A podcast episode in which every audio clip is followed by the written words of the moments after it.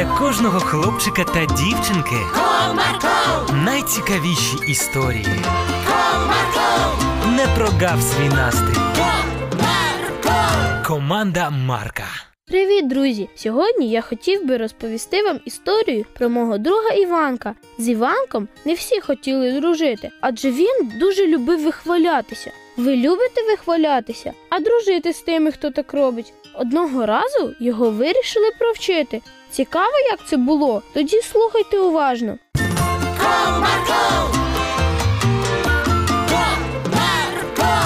Іванко дуже любив вихвалятися, і щоб хто йому не сказав чи не показав, він відповідав.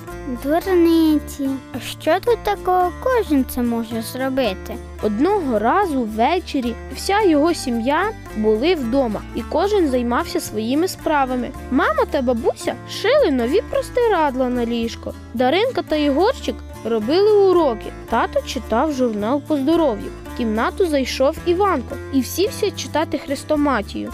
Іванко, поглянь, якого я сніговика зліпив на трудове навчання. Правда, класний? Підбігши до Іванка, захоплено сказав Єгорчик. Дурниці, це ти називаєш хорошим сніговиком? Ти ж не бачив, якого я можу зліпити сніговика. Як зазвичай відповів Іванко. Засмучений Єгорчик пішов на своє місце. В цей час Даринка взяла його сніговика і сказала: Який гарний сніговик! От якби б я змогла б ліпити, як ти, я була б дуже рада. у Єгорчика одразу покращився настрій, а Іванко, гримнувши дверима, вийшов в іншу кімнату подивитись на салют, який запускають на вулиці. А коли він повернувся, у кімнаті почали відбуватися дивні речі. Я така рада, що закінчила шити це простирадло. сказала бабуся і акуратненько склала простирадло і поклала на полицю. Дурниці, я за цей час вже два простирадла пошила. Всі здивовано подивилися на маму, адже вона ніколи раніше з бабусею так не розмовляла. Бабуся не звернула уваги на слова мами і взялась шити наступне простирадло. Тато, дивись, який я малюнок намалювала. Навіть жодного разу за лінії не повиходила. Підбігши до татка, з захопленням сказала Даринка. Дурниці, якби ти бачила, які я малюнки малював у школі.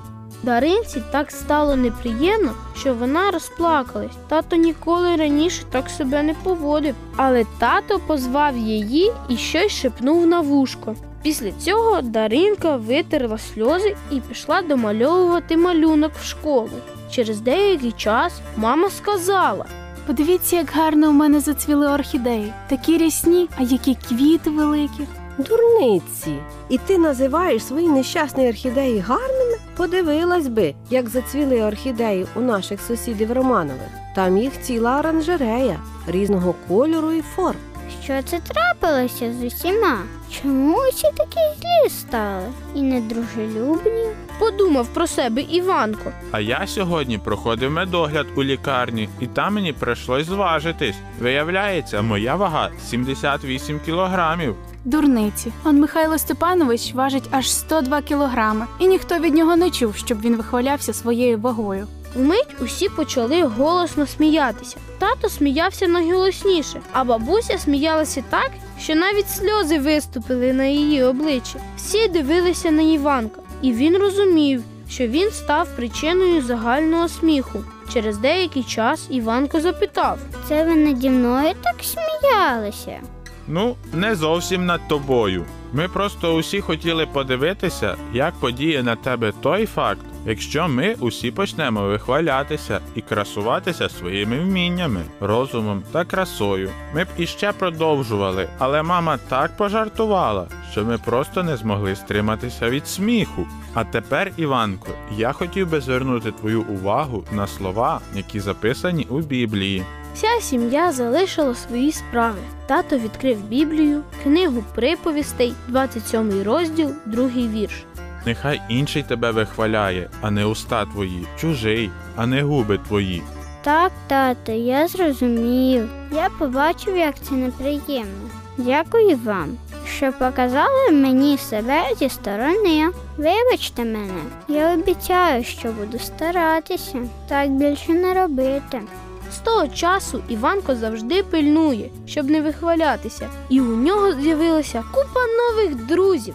Ось так зимового вечора змінилося життя мого друга. Бажаю і вам завжди пам'ятати, що вихваляння неприємне для інших і ніколи такого не робити. До наступної зустрічі, мої друзі! Комарко,